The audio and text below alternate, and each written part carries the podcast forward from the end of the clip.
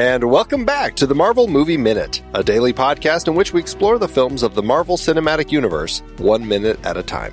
In this, our fifth season, we are looking at Joe Johnston's 2011 film, Captain America The First Avenger. I'm Andy Nelson from the Next Reel Film Podcast. And I'm Pete Wright, artisanal podcaster. Today we are talking about Minute 8, which begins with Schmidt poking the snake in the eye and ends with the Tower Keeper's dark prediction for Schmidt. Joining us again on the show today and all week, we have Curtis Findlay from the Epic Marvel Podcast. Welcome, Curtis. Hello, hello. Minute three for me. This is great. I, I'm, I've been loving it so far. So much, so much intensity right now. So much intensity. Uh, this, I don't know why it is, you guys, but the, the, the slow push of his finger, his gloved finger in the first seconds of this minute, which part of the snake is an actual button. It is, it, I am frozen in time on this minute, frozen in anxious time. I don't know. Doesn't the eye look like a button? It could be the head. It could be something. I don't know. I don't know what's going to push. What's going to push? Who knows? If he had just actually uh, um, used the tail as a handle, it would have opened the entire tree, and there's the whole Infinity Gauntlet. Tree. he just he only If pushed only- the eye. uh, you don't know everything, do you, Schmitty? You don't know everything. I, I do think it's funny. Like it looks like it takes him no time to find the snake, find its eye. He kind of like moves his finger across it, and then it's like at the last minute, he's like, "No, I'm not going to use my index finger. I'm going to use my thumb." And he like does this switch, and he like jabs it right in the eye with his thumb. There's something so funny about that that I, I don't know. It always strikes me as as like this comical switch. So dramatic. Yeah. Yeah. He's a gentle push. it also really makes me want to have a secret compartment somewhere in my house. I, I feel like that's something that I'm just missing. When I see them work in movies and stuff, I'm like, gosh, what what's it going to take to do that? And I'm going to am I then going to have to kill the person who put it there so they don't know it exists, and I'm the only person. That's well, of course you do, and that's why we don't all have secret compartments because we'd all have to hide the bodies, and nobody wants to get into that business. It just takes it into a very dark place for all of us. Right. Uh, yeah, yeah. Oh, This is a, a moment where we get some great looks from Schmidt. Uh, we get to really just see his face, and I just I gotta say, Hugo Weaving. I mean, I, I know he's an Aussie. He's great as an elf king. He's great as a piece of the Matrix, and man, does he look just like a nasty German. I love his look here. like he's got a great haircut. His costume's great. It fits perfect. Ann B. Sheppard does the uh, the costume design for the film, and I, I just I I mean he's just fantastic. I just I don't know. As I watch these particular minutes, our introduction to Schmidt as this character, I just think God they they they found the perfect person to play this character. It, it's also funny. He's not that that tall of a man, but they shoot him in his menacing moments as if he's a giant, and uh, I, I think that's a that's a really nice touch. That sort of physical uh, prowess uh, that he exudes uh, in this role is fantastic. Well, you haven't seen the lifts on his jackboots. Huge, big. the the other big thing that we have here, this opportunity to open this thing. Do you two have any feel of the way that he opens this? Is that I, I, I anytime I see this sort of thing where we don't get the reveal, it's just a light coming out. I, I, T- Quentin Tarantino's done it. I feel like there's always this reference to this. That's what I think of Yeah, right. We all go to Fiction. we all go to Pulp isn't it the same thing again? Not to not to lean too heavily into the Raiders of the Lost Ark episodes, but isn't this the the uh, the reveal of the glowing light inside the Ark of the Covenant? Uh, Yep, totally. ceremony. Absolutely. It's the same thing. It's, it's the, so very much much this. Pandora's box thing, right? This this thing of Yeah. well, you know we don't you don't want to know what's in the box. It's just going to be bad for you. Yeah. Um, but I love the way that filmmakers have been playing with light coming out, and we don't necessarily get to see what it is. It's just the illumination, and in this case, also fantastic sound design. Of I don't know, it feels very spacey, like just kind of this space energy, and so to that end, it's perfect.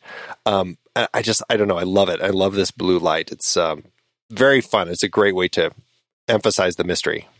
This light, as he does open the box, it's it's at about 22 seconds, 22, 23, 24, 25. This light has a feel to it to me. I'm just watching it, but it feels like his head should be blown back. The light is thick. It's intense in this scene. It is so beautiful. It feels like it should hurt him.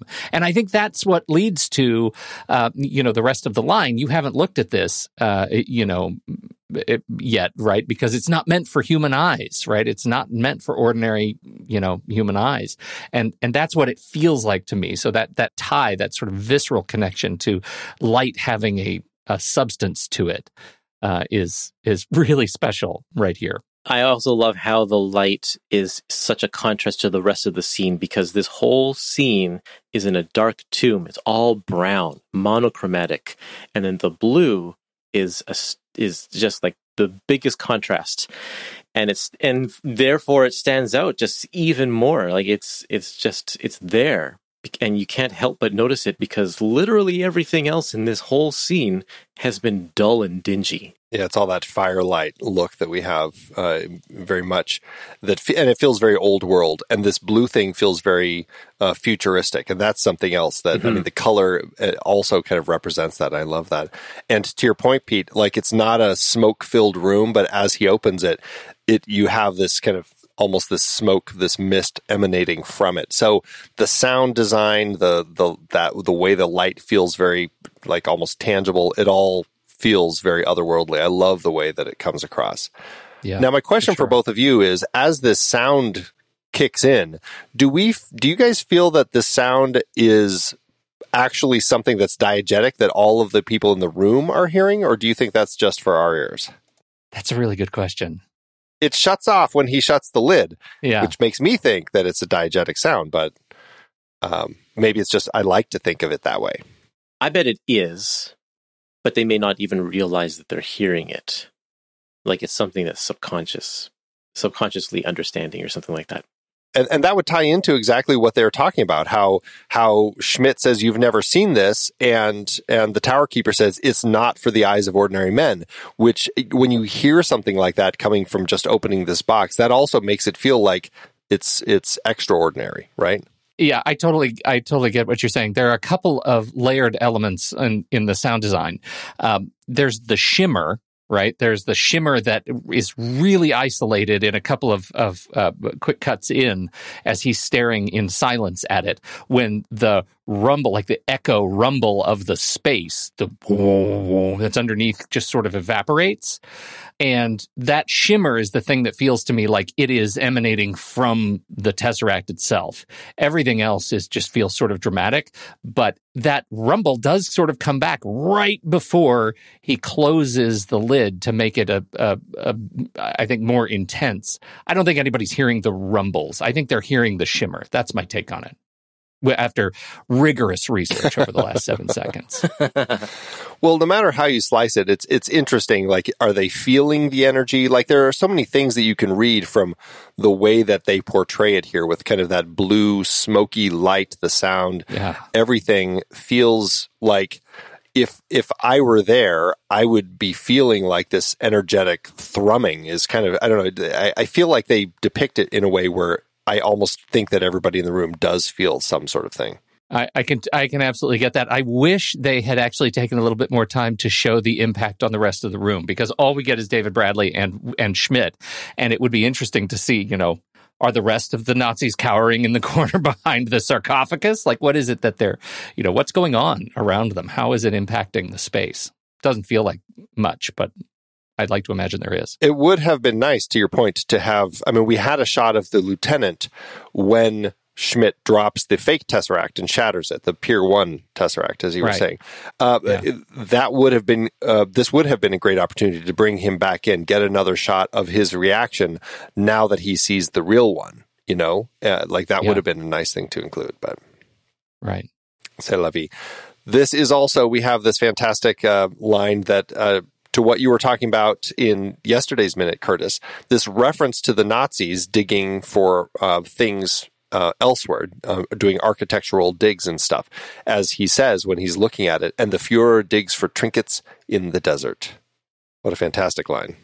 Yeah, actually, I think that was the one I was thinking was in the last minute. I, um, but yeah, the uh, that whole concept, just just drawing it in makes it feel real like this is this you know Schmidt actually existed in World War II for real. I love it. Well, and especially the the digging for trinkets in the desert, as if we don't have enough of an homage to Raiders of the Lost Ark in this movie. Now we're literally calling to the Fuhrer digging in the literal desert that we actually have seen Yeah. uh, in in the same period. Like I think that's wonderful grounding, both in history and in cinematic history. I think that's a really nice nod to wink kind of a. Yep.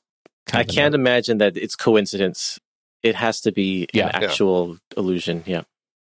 I mean, considering, I mean, geez, Joe Johnston worked in the visual effects department for Raiders. It, it Yeah. just makes sense that, Mhm. you know, he has this connection to that group of people, the Spielberg, Lucas, uh, kind of team, it makes sense for him to kind of be playing with that and and doing it as his own homage to those projects that all of the, those uh, those people had been working on. So I I don't know, I love it. I, I think it's such a fun little connection there that ties to that film, to ties to his history with them, to ties to the real history as you were talking about. I I think that that is, um, I don't know, probably one of my favorite little throw, throwaway lines in the movie. It's just something that has a lot of meat to it. for sure.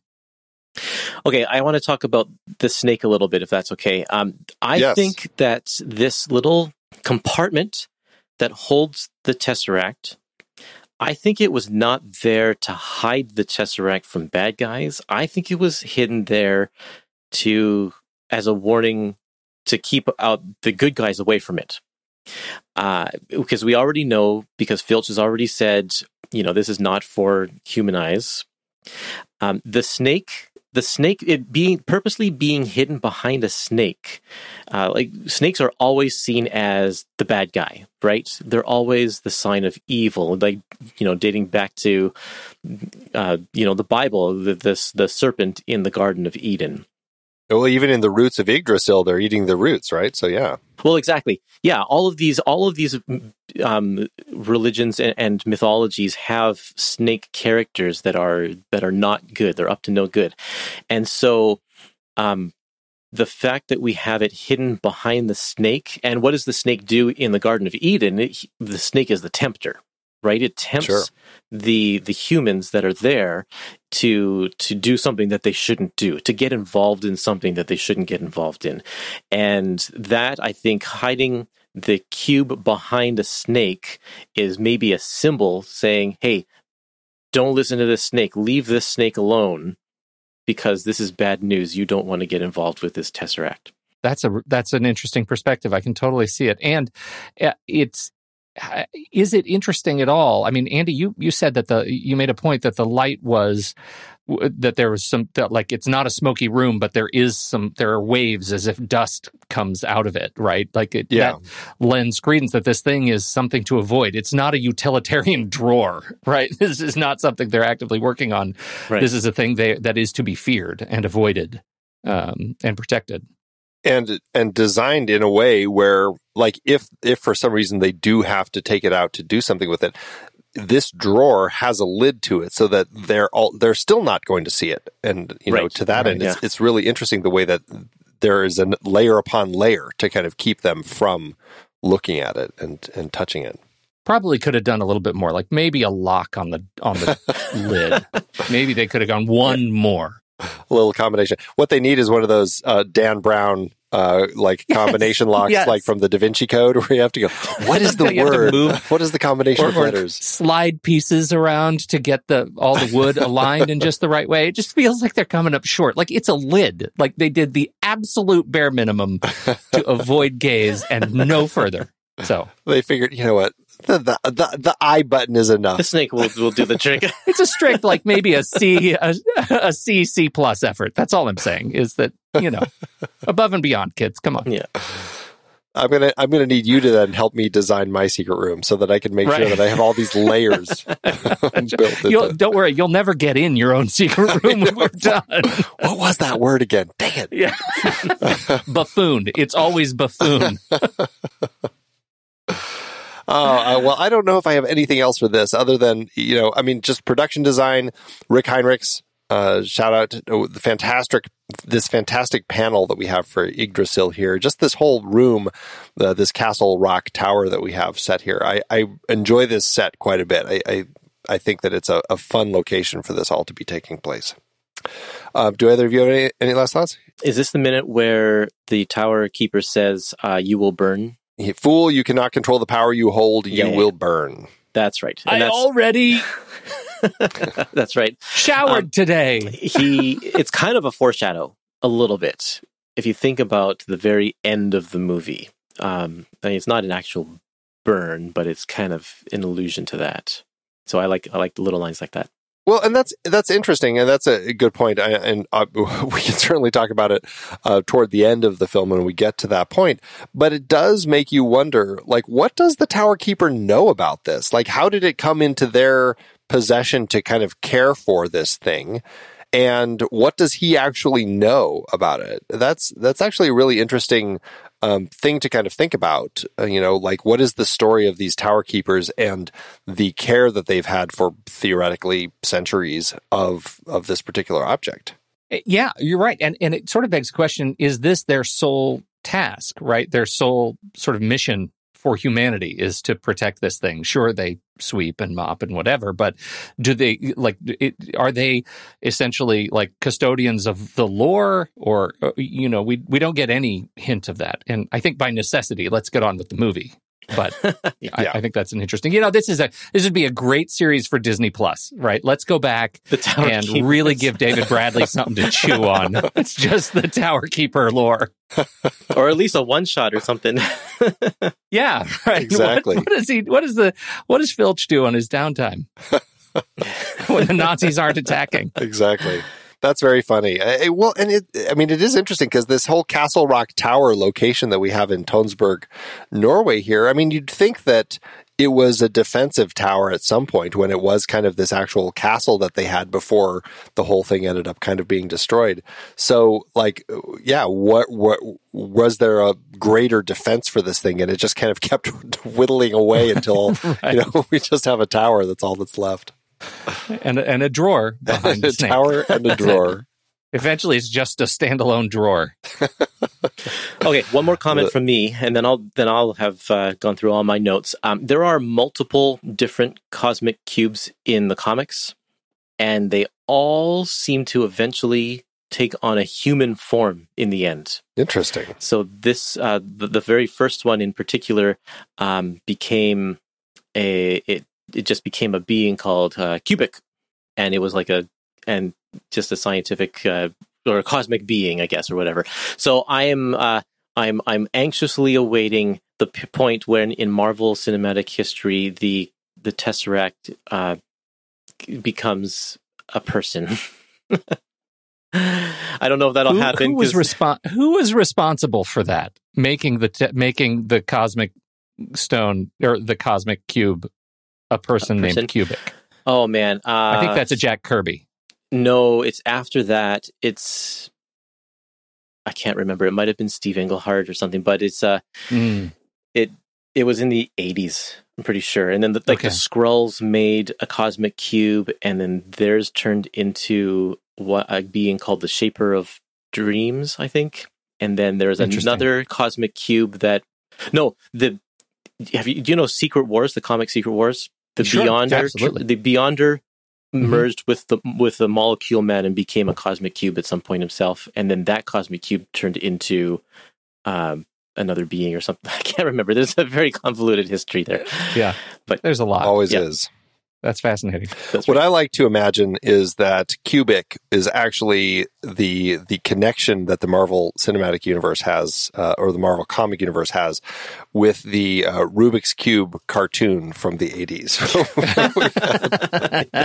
I'm now going to imagine. Oh, you nerd! That'd be great if we see a Rubik's Cube in Odin's treasure room at some point. There we go. Or actually, that There's doesn't Rubik. exist technically. that's right. That's right. All right. Well, uh, it's been a fun minute. A lot of interesting stuff to talk about. Uh, Curtis, remind everybody again about your podcast and where they can find it. Sure thing. I'm at epicmarvelpodcast.com and uh, you can find us in social media. Just look for Epic Marvel Podcast. We are there. Uh, and we just, I just love talking about comics all the time. Comics all the time. Nothing wrong with that. Nothing wrong Yeah. with that. Um, we have uh, our own membership. We'd love uh, for you to consider joining us to kind of support the show. You get early access to the episodes, you get hiatus episodes. It's uh, always fun to listen to those. And uh, you can learn more about it at truestory.fm slash Marvel Movie Minute. It's uh, $5 a month, or you can get a discount if you join at an annual rate. Uh, Pete, we'll talk to you tomorrow. I could do this all week. All right, everybody. Until next time, true believers.